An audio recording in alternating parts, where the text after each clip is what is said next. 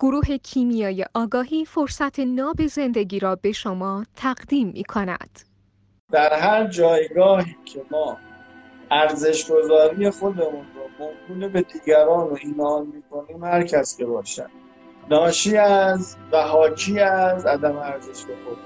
یعنی اگر من ارزش به خود داشته باشم به گونه ای که لایق من است و کافی است برای من هیچ وقت ارزش گذاری خودم رو موکول به دیگران اینها نمی کنم هیچ وقت این تیغ تیز بردان رو دست کسی نمیدم که باهاش با گردن من شوخی کنم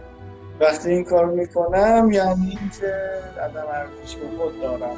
کلا وقتی که ما تایید خودمون تاییدات خودمون هر بخش از وجودمون هر قسمت از وجودمون موکول کنیم به دیگران این نشان از عدم ارزش خود.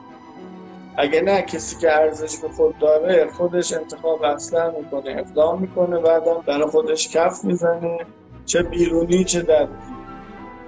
اصلا هم تایید طلبی نداره چه تایید مثبت چه تایید منفی. چه از بیرون چه از اطرافیان چه از قریبه ها چه از حوزه نزدیک چه از حوزه